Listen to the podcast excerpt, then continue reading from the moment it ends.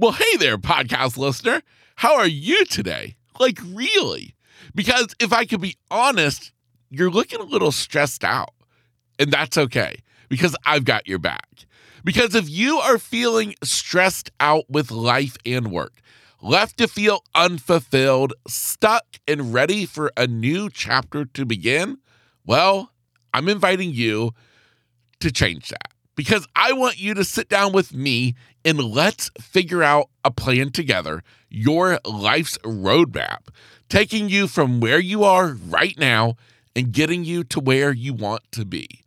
All you have to do is head on over to workwithkevin.coach. That is workwithkevin.coach to sign up.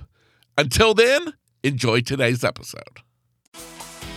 To start out with, they put me on a little bunny hill and told me to hold on this tow rope when I got to the top, let go. So my knees are wobbling back and forth. I'm holding on the rope. Next thing I know, I face plant that pole, end up on the ground.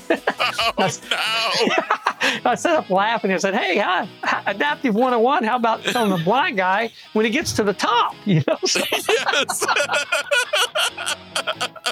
yes.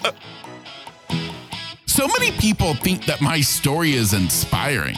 How I became blind at just 17 years of age. They always want to know how I've done it and how I've kept smiling all along the way. Well, I've just chosen to focus my attention on seeing the positive side to life. And here on the podcast, that's what I want to do for you. Because no matter what you may be going through in life, I hope to inspire you to focus on the positive. And you know what? I hope that I can also be a source of inspiration for you to just keep on smiling. Hey there, welcome back to the Lowdown with Kevin Lowe. My name is Kevin Lowe, of course, and I'm the host here on the podcast. And today you're joining me for episode number 77, presented by Freedom Nutrition Coaching. If you're interested in getting in shape, maybe losing a little bit of weight, be sure to check out the episode show notes where you can find a link to learn more. So today I'm giving you a double dose of some blind views on life. what I mean, well, normally it's me who's the only blind person in the studio, but today my guest, Lonnie Bedwell, he's also completely blind. Lonnie, he is probably one of the craziest, funniest, yet most sincere people I've ever met. Super country guy, crazy sense of adventure, but with a really deep thought on life. You're going to hear how Lonnie became blind. And I must say, it's a pretty traumatic event. But Lonnie, he figured out a way to keep going in life. And when I say keep going, I mean craziness in the way he's kept going. Like kayaking the Grand Canyon, he's done that alone with a team and then did it again with Erik Weihenmayer, another blind guest who I've had on the podcast before. But Lonnie, he didn't stop with that. He's kayaked in rivers where he's had to worry about crocodiles and hippos. And, you know, the guy's just all over the place doing such cool stuff. And yet he's just this down to earth, super awesome guy. And it's just a true pleasure that I got a chance to meet Lonnie and have him here on my podcast today. Before I get to that interview, I do want to tell you about something new I have going on. And that is that in addition to being the host here on the podcast, I have also entered the realm of life coaching. So when I went blind back in 2003, I finally came to a point when I realized that what happened to me happened for a reason. And as I often say, that I believe that all things in life happen for a reason and a good reason at that. And for myself, I believe that God knew I would serve a greater purpose in this world, having gone through what I did, than if I hadn't. And that's partly why I've been doing this podcast, hoping to inspire, empower people to get out there and take on life, no matter what obstacles or barriers stand in your way. Well, I'm taking that a step further by entering the realm of life coaching, as I'm choosing to work with people who have endured a life changing disability or medical diagnosis or illness, something that has totally just changed their life, stolen their life. And well, I can relate because I was there. And I want to use my own experience of the road I have already traveled down to now help people who are going down that same path in life. And so, anyways, maybe that's you, or maybe it's a family member, or maybe just somebody you know who suffered, like I said, a life changing disability or a medical diagnosis, illness, something that has changed their life and they're just struggling to figure out how to keep going in life. So, if you know that person or if you are that person, please be sure to check out the episode show notes where you'll find a link to a page on my website where you can find out more and go ahead and sign up for a free 15 minute coaching session with me.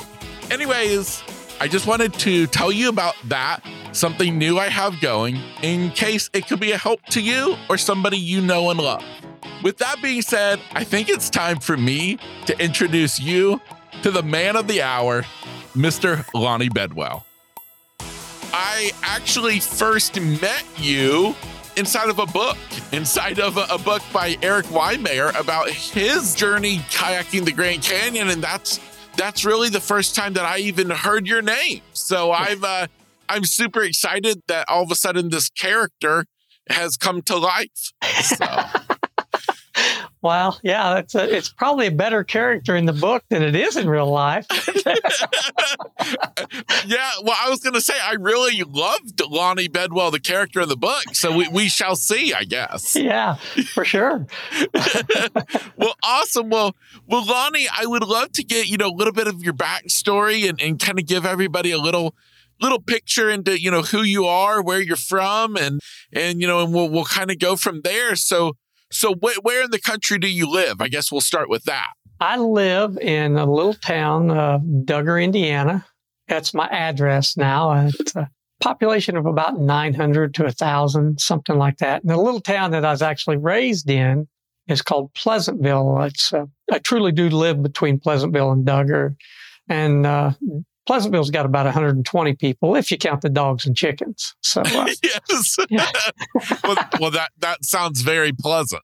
Yeah, so, for sure. Yes, and, uh, yes. Uh, after graduating high school, uh, you know, I, I, think I graduated high school. yes. I, uh, I uh, went to college for two years down at Vincennes University for robotics. Then I decided to join the military and enlisted in the Navy in the nuclear power program and did nine years. I volunteered for submarine service and was selected for that. And I spent nine years on active duty in the Navy. Got off of active duty, spent three years in the uh, in the guards, and that's when I had my accident. So. Yeah, yeah. Well, that's pretty amazing. Pretty amazing. Being in a submarine, I, I mean, right off the bat, I'm like, either that Lonnie's really awesome or half crazy because the idea of being stuck in a submarine just sounds almost torturous to me. Well, I know what my opinion would be, but I would say most everyone else's would be the latter of those two. So yes, yes. well, that, well, I gotcha. I gotcha. So leading up, you, you you made mention there at the end about your accident. So tell me what happened that you know made you lose your eyesight. Yeah, I was, uh, like I said, three years to the day I got off of active duty. I was involved in a hunting accident, literally a mile from my house, uh, where I'm sitting at right now. A good friend of mine, we were turkey hunting together, and he uh, accidentally shot me. I received a full shotgun blast to the face, I think, at about nine steps. And uh, I didn't see him any more than he saw me. And we had separated for me to just call. I didn't even have a, a, gun on me. I didn't have anything on me. I was just calling and kind of working our way back together. And it was so thick and dense in there. I, I don't know that either one of us really know what happened, but I can remember. It's so weird though, because I can remember before the shot went off, I felt this aura around me, like I was completely enveloped and surrounded by this? And everything went dead silent. I mean, uh, I didn't hear any birds, no rustling of the, of the leaves in the trees from the wind, no squirrels, nothing. It was complete dead silent. And I just, like the hair wanted to stand up on the back of my neck. I knew something was going to happen. And I started to squat down and reach up to cover my face. I was just going to duck when uh, the shot went off. And the next thing I know, I, uh, I ended up on my belly. it completely flipped me. And I'd say part of that was probably by reaction. I don't know. And uh, yeah, I got up onto my knees. My head was ringing and pounding, and I reached up and wiped my eyes simply because I thought I had something covering my face. When I still couldn't see, I took my gloves off and I reached up and I slowly wiped them again. Only this time, you know, I could feel the blood and everything running down my hands. I knew what happened. And uh, yeah, that's how I lost my eyesight. Wow, wow, wow, wow. Now, so did you, at that moment, I mean, did you immediately become blind? Yeah, instantaneous, instantaneous darkness. Yep. All I wow. see is total black. Yeah. Wow. Now, what about other? I mean, did you have to have other type of surgeries, even for just all the pellets that I mean, I assume just hit all over your entire face? Yeah, I had, uh, you know, I think the first little scan or X-ray or whatever they did, I had eight, some like 85 pellets up in there, and they initially, the initial little surgery was kind of stop the stuff in my throat. And uh, so I had a little bit of a surgery there to stop all that. And then they rebuilt the inside of my nose a little bit. Uh, cosmetically, they didn't do anything on the outside. And, uh, you know, got to where so I could breathe right and, uh, and survive, quite honestly. I was very, very fortunate. You know, the doctors told me because I went from uh, a stretcher that was carrying me across the Stripper Hills to a lake got into a boat. They put me in a in a boat. The boat took me to a, a ambulance. The ambulance took me to a helicopter, and that's the last thing I remember before I woke up at the emergency room. And uh, I think they intubated me on the helicopter. And uh, I know the the surgeon come out and doctor come out, and he told me he said I shouldn't have been here. He said another 15 minutes I probably wouldn't have been here. Uh, so uh, just meant to be, you know. So yeah, no, life life has a life has a crazy way of doing things. I can't help but wonder your friend who shot you. Yes. Tim's good. How, how has he handled it? Because well, that had to be horrible. Yeah, it was uh, initially for him, it was just tremendously horrible. And uh, I have to say, one of the greatest blessings I was ever given in my life was the fact that I never was the slightest bit angry or bitter at him. As a matter of fact, uh, as soon as I got to where I could Talk again, I can remember telling him, uh, you know, let it go. Just, just let it go. It was an accident. I, you know, we'd been raised together since we was three years old. Well, probably before that, since we was born and uh, went all the way through school together. And, you know, and I, I just tried to encourage him to, to not let it harbor and, uh, you know, I, and I can remember here a few years ago, we did a documentary together uh, and he was in it anyway. And he said, you know, the accident that day, the memory, it's a scar now. It's not an open wound, at least. And, uh, which is a lot better than where it was initially at with him. And, you know, I, I, I even personally wish the scar would go away because, yeah, you know, I told him, I said, you know, it might have been your physical finger on that trigger, but it's someone else pulling it, someone that wanted to destroy us. And we can't let that happen. And uh, I'm so thankful he didn't. We still hunt and fish together, still hang out together. And, uh, you know, sometimes it goes through spells where we're hanging out more than others, but that's just life. You know, we all get busy. And so, yeah. Yeah. cool dude. Absolutely. Yeah. I'm really relieved to, to hear that ending to that, that little chapter, uh, you know, of your story because, you know, I think anybody listening, you know, you kind of wonder right off the bat is, oh my gosh, what, what happened there? Yeah. And, and, you know, and, and I think it's amazing.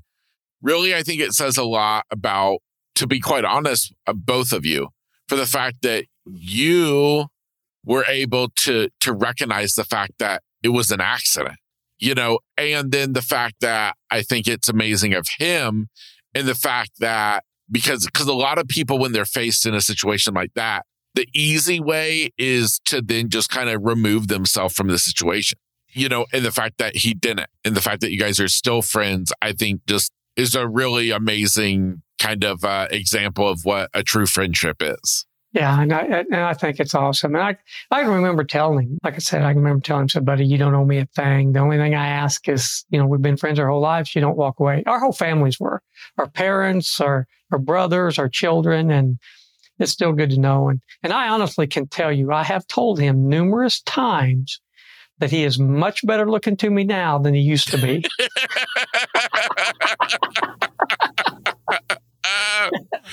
yeah, yeah, and I've also told him that I probably wouldn't have went hunting with him if it just told me he was related to Dick Cheney. So yes, yes.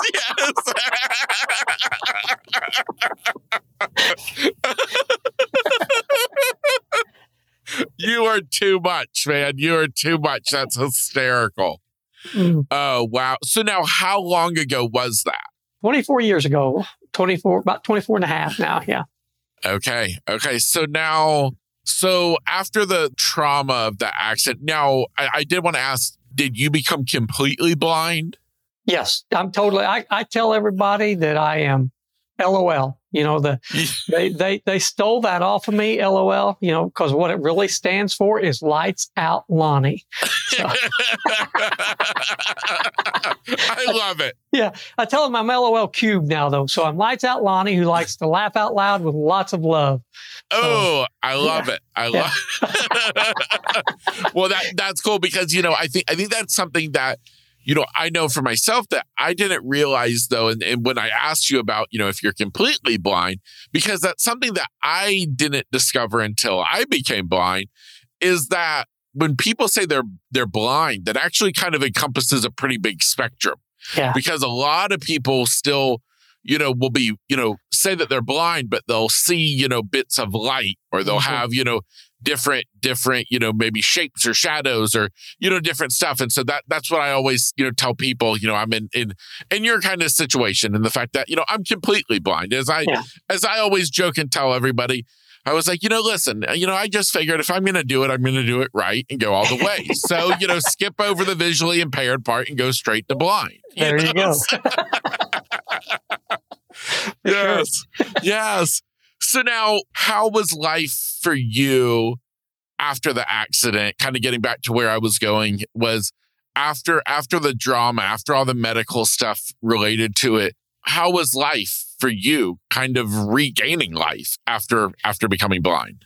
Well, you know. It, eh, everything's a challenge. I mean, I went literally from weighing like 181, 182 pounds to 129 pounds, drinking Ensure shakes like they were candy and uh, I just couldn't keep my weight on. I, and I think, you know, naturally just my body fighting whatever it was fighting. But where I was so fortunate was uh, my three daughters, actually, mainly thing. But I, literally two months after I lost my eyesight, and this is in the book that I wrote, I, I tell this story, and I took me forever to be able to tell it. But literally two months after I lost my eyesight, I was laying on my couch in this living room that I'm sitting in right now. I had my left foot on the floor, just thinking about my daughters, and I, you know, knew I had to get up and and go out and and stuff. And I'm kind of going to cut this short. So I, I didn't have any uh, mobility training, but I took the broom out of my handle out of my broom and out the door I went and. Uh, kind of my way, way across the yard down the edge of the field, which was up to my chest, and hit my little barn and I just lowered my head, just fighting back these tears, and and uh, walked back across the, the yard and ran into my little daughter. And she's like, "What's wrong?" And and I said, "Nothing, nothing bugging." She said, "Yeah, there is. What's wrong?" I said, "Well, I'm frustrated." And she asked me why, and I said, "Well, because I can't get into my barn without walking into chest high weeds, and I can't see to mow them." Well, cutting this a little shorter, she she said, I'll help you. And, and she did. She led me around the house. We got on the riding lawnmower. She drove me out to that barn. I had her get off and I, I mowed three laps around that barn by putting my hand against the barn and then the broomstick against the barn. And when I shut it off, I walked up to her. I could hear her just squealing. She's jumping around and said, You did it, Daddy, you did it. You know, and I'm like, Yeah. But now instead of fighting back tears, I had tears of hope flowing off my face. And then then my other daughters were all the same way. They all engaged and you know, all these adults were saying, no, no, no, you can't. And all my daughters were saying, go, go, go. And, you know, they, they basically said, get off your knees and stand up, get off your knees and step, get off your knees because you can. And they changed my vision more than the loss of my eyesight ever did. And, you know, to say this in a fun way, they let me see light in that darkness. And I'm so fortunate it happened that fast, you know. So I know I had my struggles beyond that and after that too, but I personally know I didn't go into as deep a darkness as I know I would have if it wasn't for that. And and them girls getting me up and going. Wow. Lonnie, I think that's such an incredible story. And there's so there's so many little pieces of of that relatively simple story, yet oh my gosh, how powerful. Even in the aspect that I that I look at that relationship of children and their parents. And mm-hmm. and for your case, your daughter's their dad. And the fact that maybe maybe you had become blind, but in their eyes, you're still their dad. Mm-hmm. And you're, you know, you're the greatest thing there is, the you know, Superman, and that you can do it. And and and and at the same point, the amazingness of of a child's mind, of like you said, the adults, you know, telling you, no, no, no, don't do it. And, you know, then the mind of a child, you know, who has this imagination that I feel like we can all kind of learn something from of so many times that, you know, kind of resort back to what that child instinct is. And the fact is to give it a whirl. Yeah. And and I and I listened to that story and you setting off and, and mowing those laps around the barn. And I mean, what what really, if you think about it, a pivotal moment even and just showing you, you know what? I can do something. Yeah. You know? It was huge. It truly was absolutely huge in my life. And you hit the nail on the head when you said uh, you're still dad, because that was one of the things I was honestly thinking about lying on that couch was, you know, what do my girls think of me? How am I going to be dad? How, how am I going to be daddy? You know, how am I going to be do anything? And uh, and I knew right then that, like you said, I was still daddy, which was enormous, an enormous emotional lift for me. Yeah. Yeah. No, I think that's amazing. So, how do we go from Lonnie, dad, who who encouragement of his daughter gets on the tractor, mows around the barn, to who Lonnie is today, this blind kayaker who's doing crazy things and I'm like, "Oh my gosh, man, I don't know about all of that." how did how did how did you how did you and, and, I guess even more so how long was it between that point and when you started getting into kayaking? And even I guess, you know, Lonnie, I mean, you can even, you know, go back even further if you want, like just starting to to truly live again and getting back out into the outdoors and stuff. Yeah, it was four, it was 14 years before I got into the adaptive sports scene. But it's like I said, my daughters, they, you know, I kept trying to do things and they kept finding a way, you know, to, to help. Well, I mean, I, I tried to learn how to drive a nail. And every time I swung that hammer, I hit a nail, but most of the time it was my thumbnail or my fingernail. But,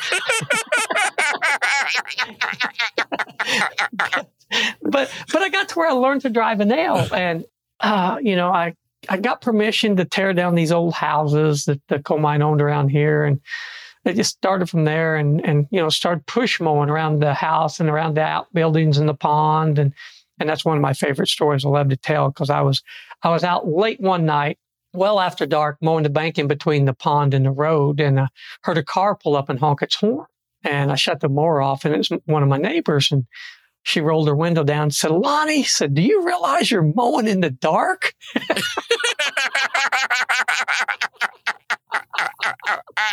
yeah. And I was like, here's your sign. Say no. I've, I've, been waiting on somebody to come out and bring me a flashlight. Yeah, you know. Yeah. well, man, how many times has that happened to you in your life? Someone come up, you're doing something, they they come up behind you and get turn the lights on or grab a flashlight and turn it on, and then they just shake their head and say, "Man." yep, yep. yeah, no, but but I went from that, and I started. Like I said, I got a chainsaw again. My dad took my chainsaw after I lost my eyesight, and my mom actually, which floored me, took took me and I bought another one. And I started, you know, cutting firewood again and clearing fence rows and then going for walks and longer walks. And like I said, me and my buddy, the very next year, the guy I was in the accident with, we went out and turkey hunting again with him as my guide and I harvested my first turkey. And wow. uh, I've been, uh, I've actually helped create a little nonprofit back here at home where we take other folks with other disabilities and children out, you know, hunting and fishing and stuff like that. And, uh, but so I kept doing that kind of stuff. And, and I ended up as a single father raising my three girls and I taught them how to drive. And, um, out here in the back pasture behind the house, no four wheel drive truck. And then I got into actually building houses, which is something I didn't do before I lost my eyesight. And uh, okay. So, you know, I do everything now from framing to sheeting, wiring, roofing, and I've helped build over thir- probably 30 homes, garages, outbuildings, and, you know, worked with this company for, I don't know, probably 14, uh, 14 years or so. And, but it was after my youngest daughter graduated high school. Like I said, since I was a single father, I wouldn't go to a blind rehab center. And when she graduated high school, I was like, okay, I need to go up here and I need to learn a little bit more of this technology stuff, which I stink at. I'm trying to I'm, I'm trying to switch over from uh, PC to a Mac, and I was decent on the PC, but I, I, yeah I'm not good at the Mac yet. But so I had to go. I wanted to go up there and learn t- some technology stuff. And while I was up there, you know, there was these guys and gals coming back from overseas and from the wars that were kind of young, and met some of them that lost their eyesight and the blind rehab center up there, the VA blind rehab center, asked me, they said, Hey, you know, we got these younger vets coming back and, and we know blind people snow ski and we've never done it as a recreational outing, but we'd like to try it and see how it works. They said, Will you be our guinea pig? And I'm like, Hey, yeah, if they can do it, we can do it. And uh, yes. twist my arm. Uh, so they took me up there to Little Bunny Hill in uh, Wilmot, Wisconsin, and that's where it started. And then one of those blind vets was also invited to another uh, event, and uh, he refused to go unless they brought me along. He flat out told them, he said, Look, he's blind, you're not. If he goes, I'll go. If he doesn't go, I'm not coming. And so they called and asked me if I would go. And that was water skiing and cycling and sailing. And I said, I'll be there. And then between that, all those events, it just blew up for me of opportunities and being asked to go. I got into adaptive sport. Wow. That's so awesome. I love it. Wow. That's just, that's really phenomenal. Yeah. So now for, for everybody wondering, when you talked about the blind skiing and stuff, how does that work? Well, for me, you know, there's so many different ways they do that, you know, when it comes to skiing blind. Uh, without eyesight, you know, they, they might start out a lot of people with a, um, a pole, a long pole, and they'll put a person on each side of you, and you grab the pole and they'll ski down the hill, or they might put a tether on you and uh, kind of ski behind you and give you voice commands and try to help keep you from falling or falling too much. And and then the typical way to guide is, you know, once they get going, is to guide with the voice command, you know, and left turn and hold and hold and right turn and hold, that kind of thing. Uh, but for me, like I said, they just put me up there on the little bunny hill and uh, told, which is a funny story itself. To start out with, they put me on the little bunny hill and told me to hold on this tow rope. When I got to the top, let go. Well, this tow rope goes around a pulley that's attached to the pole. So my knees are wobbling back and forth. I'm holding on the rope. Next thing I know, I face plant that pole, end up on the ground. oh, I, no. I set up laughing and said, Hey, hi, adaptive 101. How about telling the blind guy when he gets to the top? You know? So, yes. but but uh, but for me, you know, they didn't use the pole or the tether or nothing. You know, I just they just kind of set me up there and said, okay, you know, ski to my voice and you know do the do the pizza, do the railroad tracks, the pizza, which is where you you know put your ski tips inward at the front and out at the back. That's kind of a wedge, if you will, and pizza and and stuff. But but I ended up going out to Steamboat Springs, Colorado, a few months after that, and uh, fifth day I was ever on a set of skis, we went through a little process of, of sounds and because I heard clicking noise out in front of me and they told me what it was, which was ski poles. So we tried the ski poles and we went to a whistle, then a, a pipe and a bar, and the pipe and bar worked. I could hear it and I followed it. So then they went and found a cowbell and they was ringing a cowbell out in front of me. And I literally went from skiing green slopes and bunny hills to ski my very first blue slope, then black slope that day, that fifth day of ever being on set skis in my life. Wow. Yeah. I've been clocked a little over 60 mile an hour on a set of skis now. That's so awesome. But but what I think is cool about that is kind of what you're saying is the fact that it's not just like a one size fits all. It, it's kind of finding what works for that individual person. Totally, totally. I mean, people with low vision sometimes they can see, you know, a contrast of colors out in front of them, and they'll they'll have people wear different colored bibs or outfits out in front, of them, and they can see to follow it, you know. And and now uh, most all your resorts have went to uh, headsets to where the guide's not having to scream to give you any kind of a voice command. They can literally just kind of talk through that. And uh, there's uh, power packs on your sound packs on your. I mean, there's just so, so many different things. And that's the thing I love about adaptive stuff. It's, it's true. Like, like you just said, they adapt to the person, their skills, their comfort level. And it's just awesome. Yeah, no, I think that's awesome. And, and what what I think is phenomenal about the evolution of adaptive sports and stuff is the fact that think of it from the aspect of like, you know, for you listening to me and me and Lonnie talking today and and maybe you don't have any, you know, quote unquote disabilities. And and maybe you enjoy getting out there and doing these adventurous sports and stuff. And and you love it. You love the thrill of it. Now think of yourself as somebody with a disability and it's so easy when we have whatever type of disability to kind of get put in this, this hole. And our life is limited by that disability in so many ways.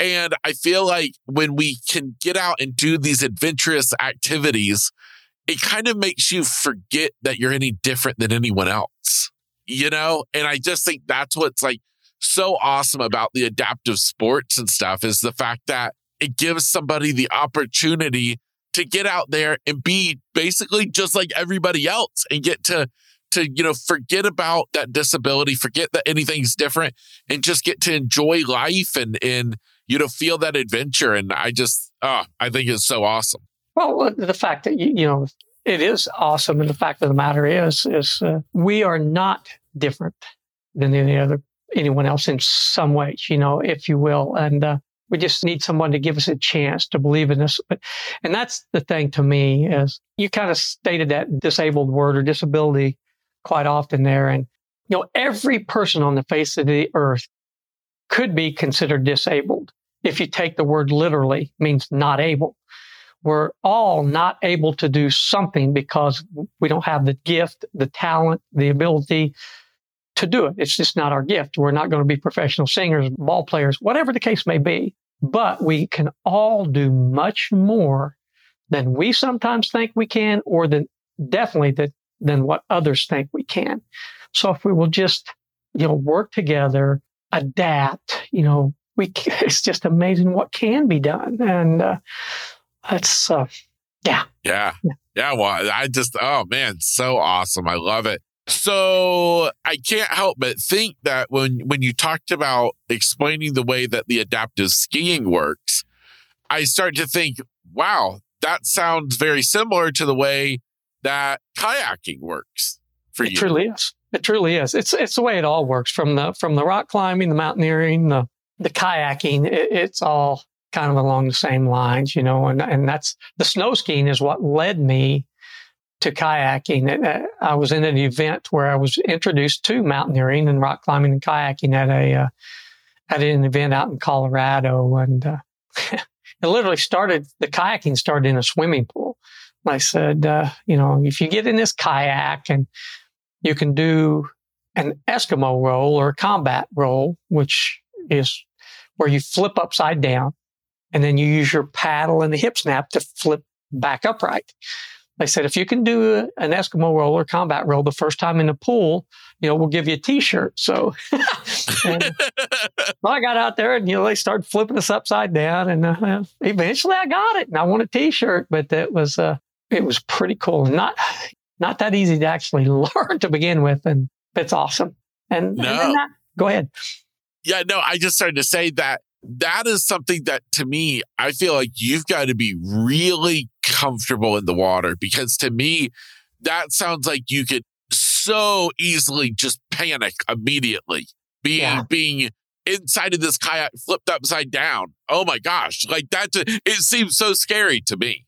Yeah, and, and uh, you know, I got to say this because it cracks me up too. I've had I've had people ask me several times, since you can't see, how can you tell you're upside down?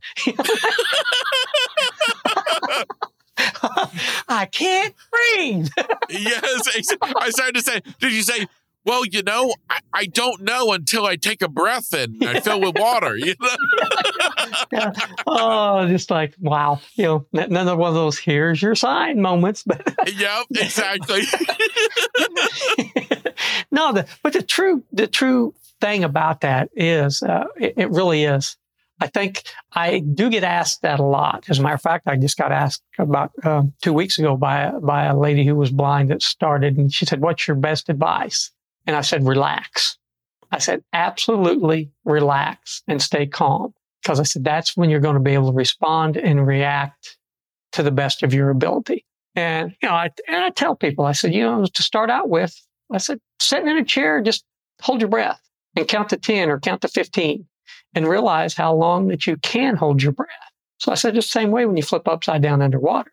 So you've got time to, you know, roll back up once you learn how to do it or hang in there and have someone kind of do what they call a bow rescue or a hand of God, you know, where they bring their kayak in against yours and you use, you grab a hold of it and use your hands to flip up, or they just literally reach over and grab you and flip you over. So, uh, you know, it's just, it's just that, that aspect of trying to stay calm and and I truly do believe that the time I had in the military kind of helped prepare me for that kind of stuff. You know, when chaos hits, you know, you you just slow down. And uh, yeah, yeah. Well, I was sitting there thinking, I mean, granted, granted, the guy was in a submarine, but he spent a whole lot of time underwater, so no wonder he was pretty good at this.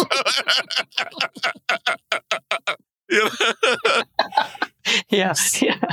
so, so I'm curious. So, how did things then progress from from the swimming pool that day? And obviously, I'm assuming you got the T-shirt. Yeah, I got the T-shirt, and uh, okay. uh, yeah, I'm not sure what the T-shirt said, but the, it probably yeah. said "dork" or something yeah. like that.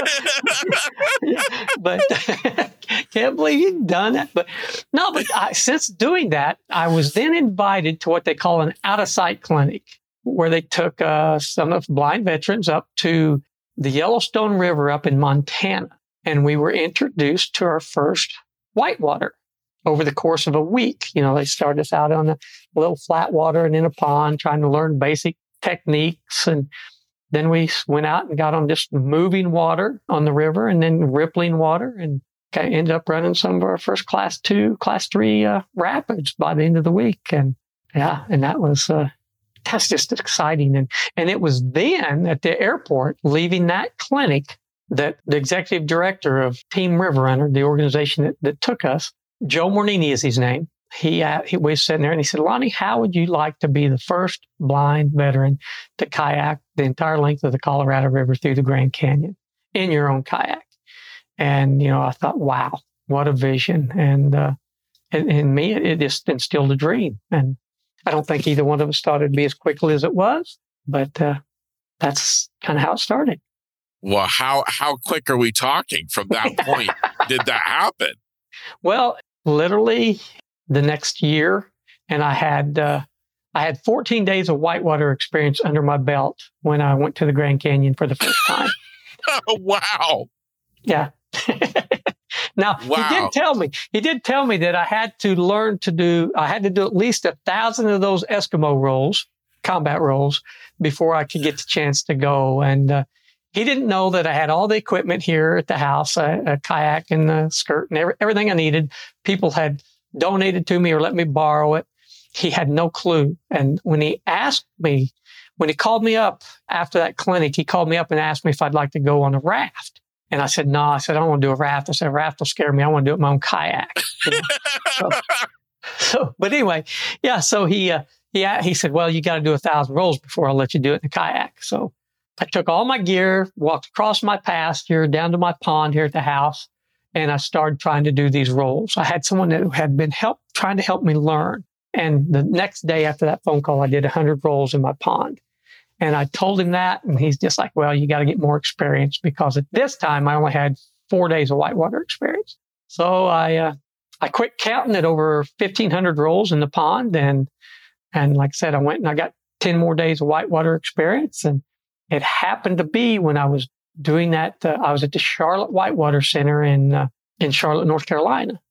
And I ran into a guy that Joe had taught how to kayak. And this gentleman, Pablo McCandless is his name. He ended up being a Chilean Olympic paddler. And he was watching me and he, I told him, uh, we got into a conversation. I told him I was working up to see if I could get the skills to do the Grand Canyon. And he said, I think you can do it. And in our conversation, you know, I told him about Joe and he said, I know Joe. Joe taught me and you can do this. So I said, Pablo, you got to call Joe and tell him I can do it. You got to tell him I need a chance. And he did. And so they give me a shot. So, yeah. Wow. So now I'm curious all that time that which I mean all that time I'm acting like it was a ton. It really wasn't that, but you that you were preparing to go to the Grand Canyon and you started doing the whitewater. Were you did you always work with the same guide? No. Okay. As a matter of fact, the guides that led me down the Grand Canyon, I met them when I flew to Flagstaff to paddle the Grand Canyon. oh, wow. Which was not not a recommended thing to do by no means, but uh, the people that I had paddled, Joe was going to try to, you know, Joe Mornini was going to try to guide me, but in working up to do it, he ended up finding out that he had uh, had to have open heart surgery. So you know, and uh, he told me, he said uh, that was the best thing that happened to me because he wouldn't let me run a lot of the rapids. but, uh, yeah, it was, uh, it was kind of weird. You know, we just met there at the canyon and uh, we just started working on our skills as we went down. And th- that's one good thing about the Grand Canyon. It kind of starts with somewhat smaller rapids, if you will, and, and builds up as you go along, you know, day five, day six. Yeah. So Okay, so I have to ask, what in the world eh, were your three daughters thinking when you told them you were going to do this? Well, from oldest to youngest, my oldest daughter was like, Oh, what she is today. She's like, okay, dad, but be really, really, really careful. Are you sure? You know, be really careful, but make sure you get a good life insurance policy. my, my middle daughter was like, yeah, yeah, go do it, dad. But yeah, please, please, please be careful. And my youngest daughter was like, go for it, dad. You know, so. I love it. Oh my goodness. That's so funny. That is so funny. So now how long did this trip take down the Grand Canyon? It was 16 days, 226 miles. Wow. Yeah. Wow, wow, wow. Now, how many people like were were in your group traveling down the river? Oh, I want to say in my in kayaks, I think there were six of us in kayaks, and I had three around me at all times. One in front of me, and uh, two, one directly behind me, and one uh, we called the old crap guy. You know that uh, stuck way back in case I really blew off to the side, and I lost the other two that they could get to me. And uh, and then the other two guys were just kind of paddling around. And we had a paddle raft and uh, some support rafts. And I think there was like somewhere around 13 or 14 disabled veterans and uh, four or five, about five or six support rafts and something like that. And uh, yeah, and I know I was told before I went, I said, you probably won't run all the rapids.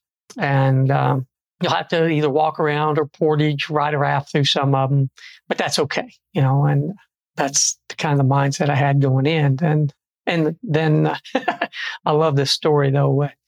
We got to a rapid called Crystal, one of the one of the biggies and uh, probably the most dangerous ones on the on the river of the ones that are there. And we ended up running it. And after we ran it, my my primary guide Alex told me he said, "Hey," he said, "Joe told me under no circumstances was I supposed to guide you through this rapid." And I said, Why did you? And he said, Because we could. And, uh, you know, I was like, Wow. wow. You know, and uh, I was like, So, you know, when, uh, yeah, we just, we just kept building and had no concept that we'd, we would run them all, but we ran every rapid. I, I swam twice when my skirt imploded on both occasions. And it was just phenomenal, just phenomenal feeling, you know? Yeah.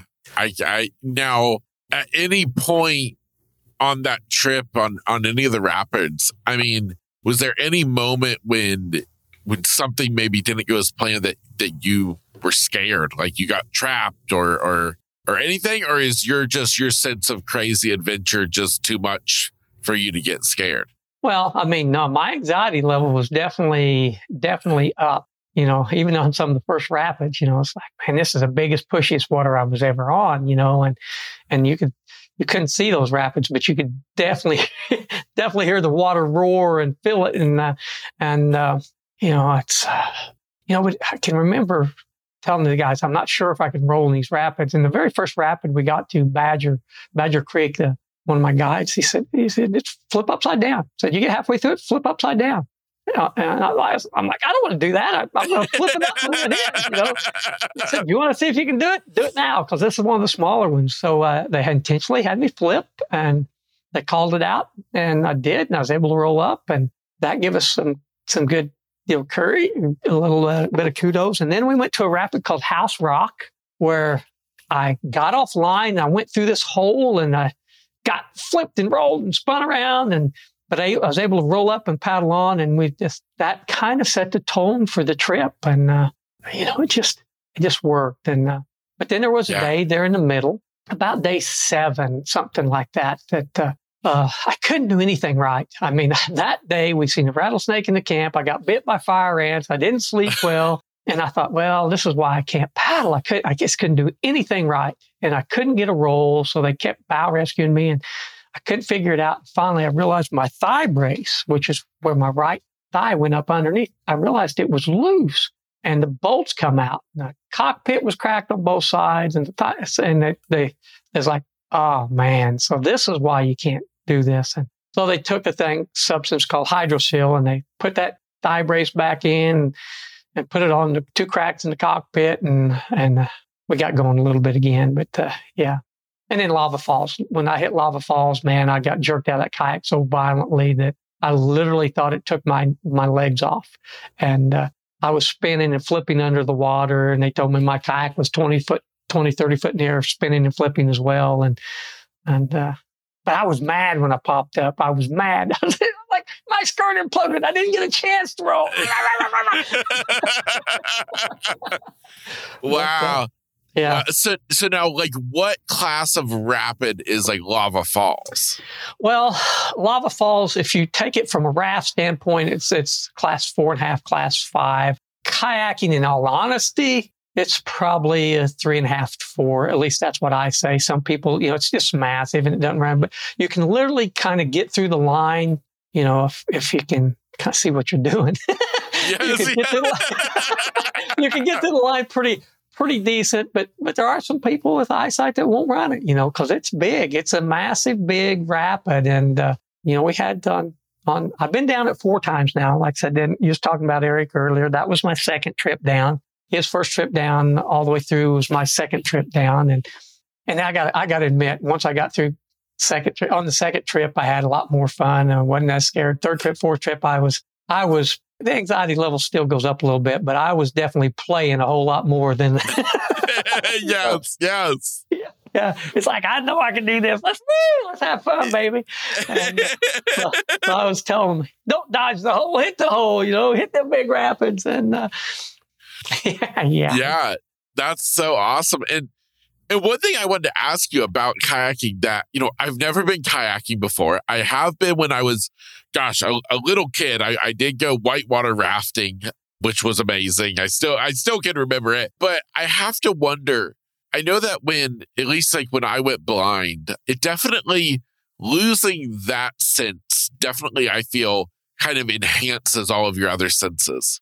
Mm-hmm. And I have to only imagine that. And, and whether or not, you know, you sense it more than somebody sighted or not, I, I guess that's a whole nother story for discussion. But I can only imagine that being in a kayak where you're basically, I mean, you're just sitting on the water. Where, I mean, do you, can you feel the, like the power of the river, like under the kayak, like that kayak starting to move and wobble and starting to pick up speed and just kind of feel the flow? Like, are, are you paying a lot of attention to that kind of stuff?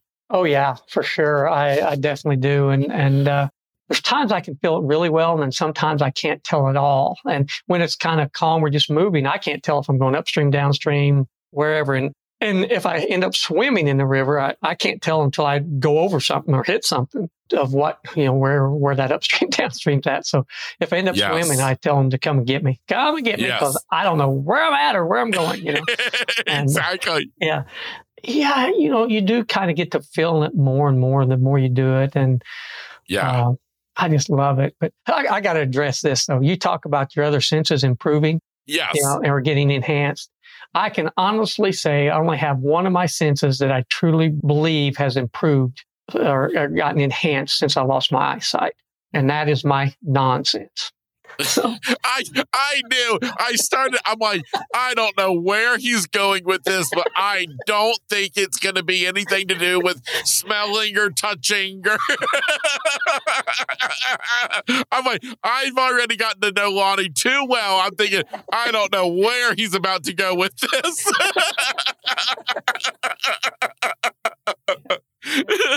my dad tells everybody. He does. He tells everybody when I, he said, "Man, when you got shot, he said when, when, he, when Lonnie got shot, said the only thing it could have taken was his eyesight. And they're like, why is that? And he said, because he doesn't have anything else in between his ears.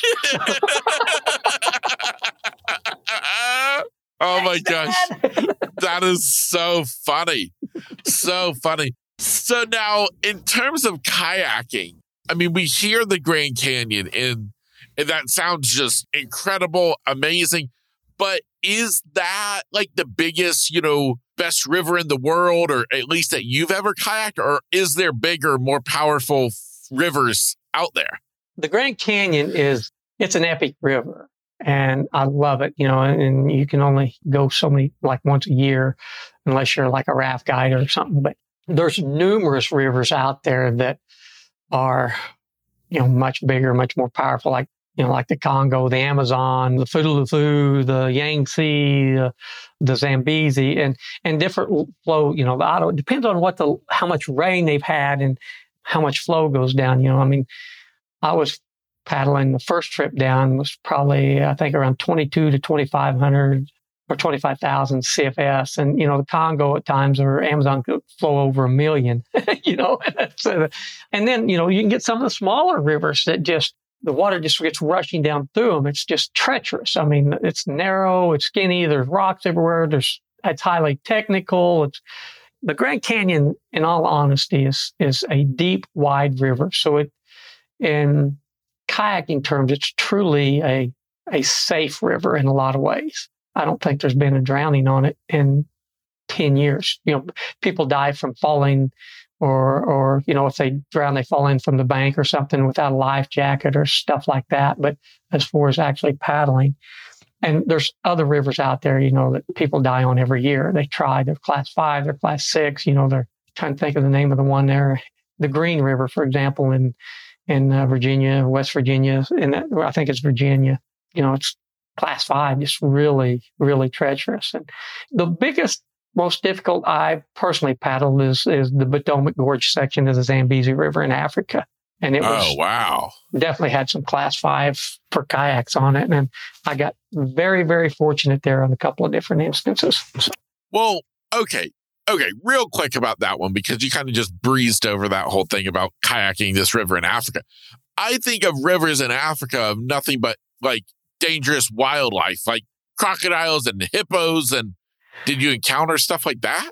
Well, the, the, where I was at in the in the gorge section, the hippos weren't there, and and you know if the crocodiles, you know we we encountered a few small crocodiles, but if they got any size or something, you know they most in the rapids are not around much. But what cracked me up is they they told me said if you see a crocodile, you know, like, yeah, if I see a crocodile, but a crocodile comes at you, you know, you know, as it comes at you, I guess, you know, you paddle straight at it. And when it, it, it ducks to go under the water and then to come back up underneath you.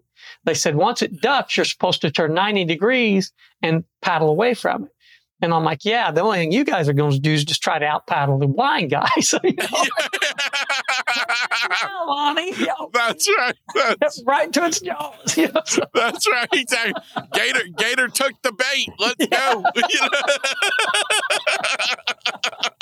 Good luck. That's oh my gosh! They didn't tell you they tied a chicken behind you as you're Yeah, dragging no in the water. oh gosh.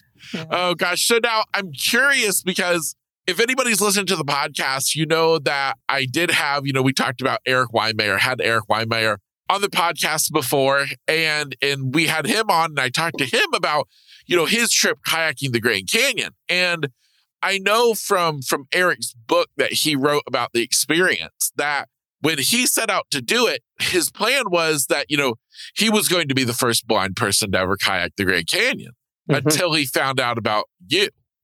and, and so I'm, I'm just curious about that experience. Did you know who Erik Weihenmayer was before being approached by by him? I, I assume they reached out to you once they they found out that wait, no, there's another guy who already did it.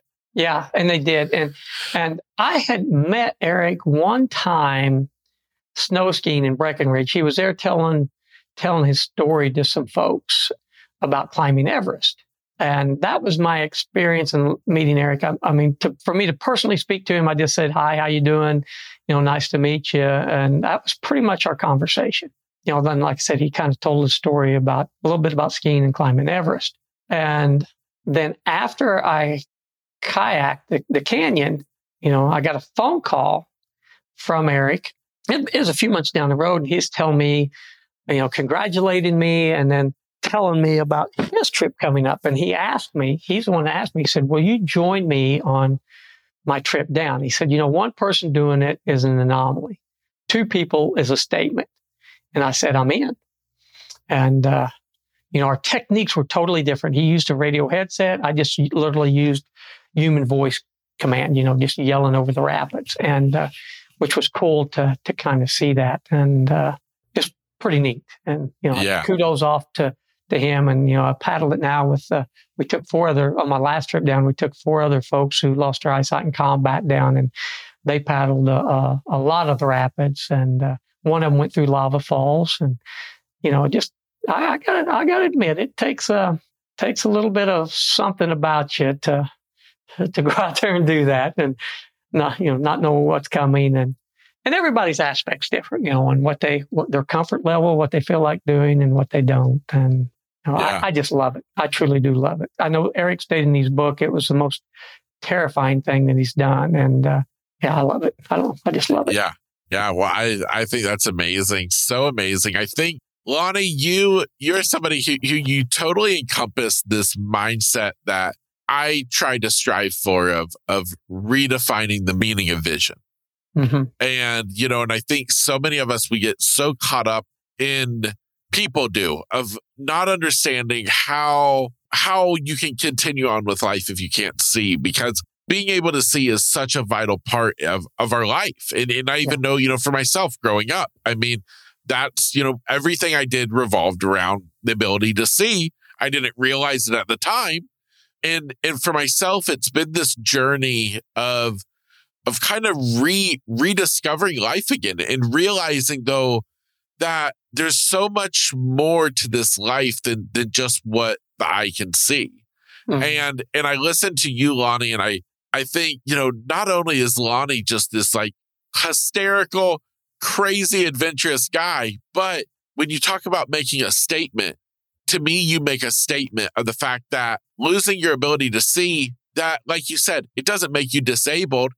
You just can't see. Yeah. And I don't know, Lonnie, I just find you, I find your your entire personality, your persona, your the adventures that you've done so encouraging, so uplifting and, and motivating. And, and I can only hope that anyone listening to our conversation today is coming away feeling the same way. Well, I, I appreciate that, and uh, and I hope so. You know, I, I tell people all the time, I'm there's nothing special about Lonnie Bedwell, about what I did or what I've done, and I'm just I'm just Lonnie Bedwell, a little old country hick, you know, Podunk guy from Podunk, Indiana. But uh, one of the differences is I've got a support system that a lot of people don't have, and I'm so blessed. And then I've also been blessed with people who give me opportunities give me a chance. And and that's like I said, that and that's where we are no different. That's every one of us out there. want someone to believe in us, give us a chance to prove what we can do or to see what we can do. And that's where I've just been so, so, so fortunate. And uh, I just try to pay it forward. I truly do. I can honestly say that I remember studying in camp the last night on the Grand Canyon on my very first trip, telling the entire group, you know, uh, hey guys, it's truly cool to say we were the first to ever do this, but it's absolutely irrelevant and meaningless if we can't pay it forward. And, uh, you know, so that to me, that's, I mean, I, I remember my parents asking me, why do I have to go do this anyway? Why do the Grand Canyon? Of all the things. And I told them, you know, I said, I know I'm going to be surrounded by these other disabled veterans. I said, they give me their all, not just our country, but, but me. You know, they give our country, but me. They give me their all. So they deserve my all, my best. I said, I have to.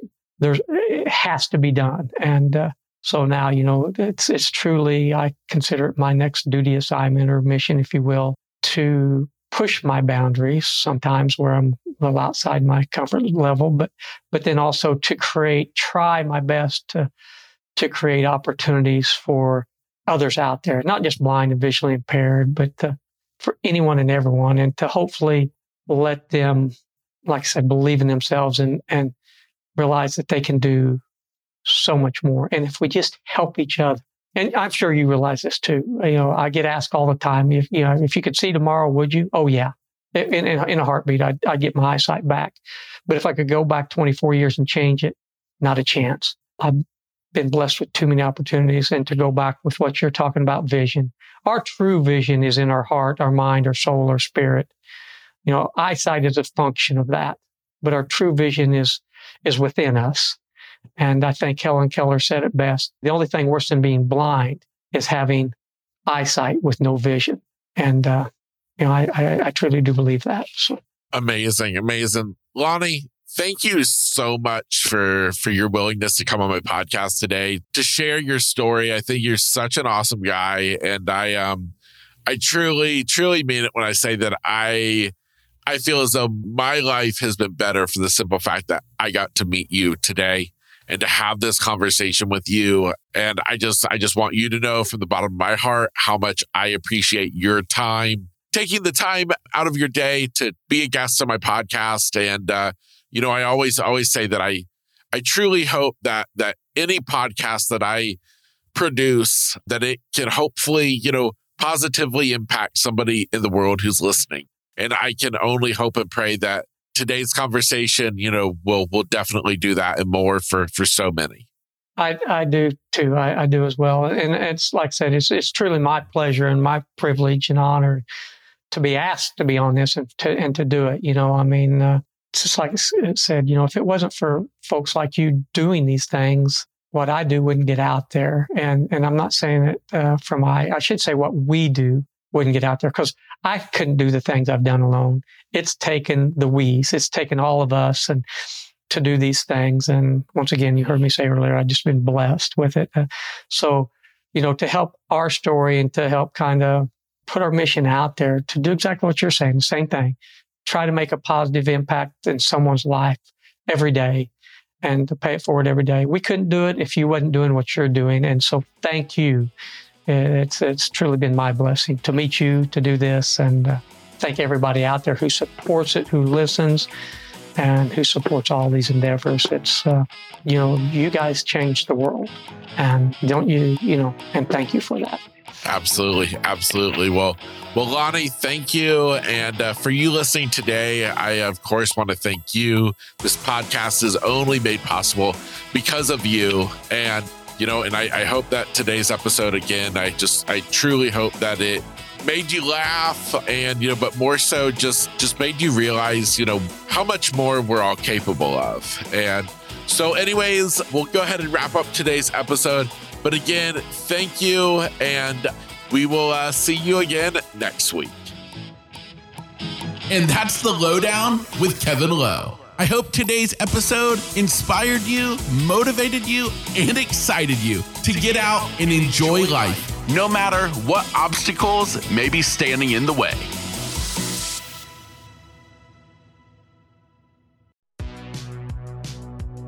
Welcome to the All 80s Movies Podcast. I'm Bill. And I'm Jason. And this is the podcast where we talk about the blockbusters, the flops, and everything in between from one of the freshest decades for movies, the 1980s. So whether you're a brain, a jock, a valley girl, or a Jedi, we've got some 80s classics for you. Do these movies stand the test of time? Are we discovering something new? Is there an 80s movie we're finally watching for the first time? Join us each week as we dive into the cinematic nostalgia that inspired and influenced a generation. From the hits to the cult classics, we'll discuss our earliest memories, favorite scenes, fun facts, and our not so favorite movie moments, too. It's the All 80s Movies Podcast, now available on all major streaming platforms. Please subscribe and happy listening.